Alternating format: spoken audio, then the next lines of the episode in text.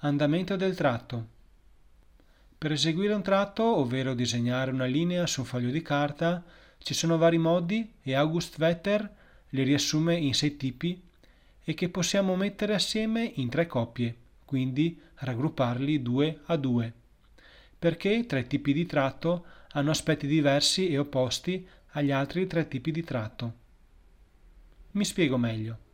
Il tratto singolo ha aspetto e significato opposto al tratto pendolare, detto anche ondeggiante. Il tratto sicuro ha aspetto e significato opposto al tratto insicuro.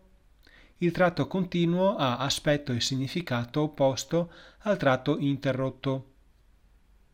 Il tratto singolo è un tratto che inizia in un punto e finisce in un altro andando dritto in modo teso e senza interruzioni fino a dove si era già deciso di andare e fermarsi.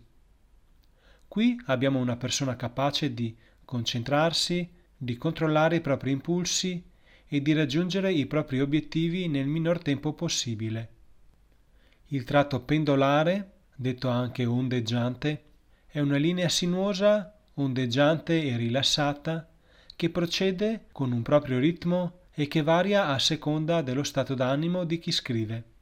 Per esempio, una persona calma tenderà a disegnare delle curve tenui, soffici, calme e controllate, mentre una persona più nervosa e agitata tenderà a disegnare delle curve più veloci, strette e meno controllate.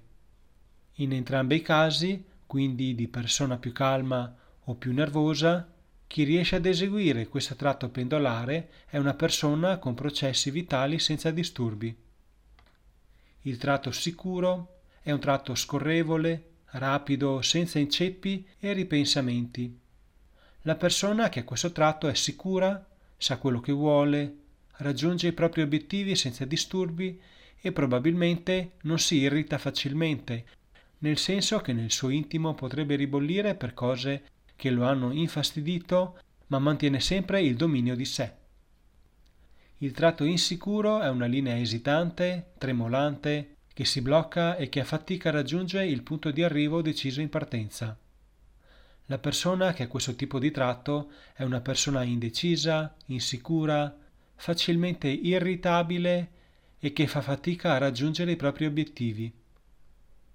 Tutto questo può far parte del suo carattere, ma potrebbe anche indicare dei disturbi. Il tratto continuo è un tratto che non si stacca mai dal foglio di carta. La persona che ha questo tipo di tratto cerca di raggiungere i propri obiettivi in modo diretto, passo dopo passo. Il tratto interrotto è un tratto che improvvisamente si ferma. La penna o la matita viene sollevata dal foglio per una pausa di riflessione per poi ripartire a scrivere. Chi ha questo tipo di tratto è una persona riflessiva che continua a farsi domande e che controlla quello che sta facendo, quindi momento per momento.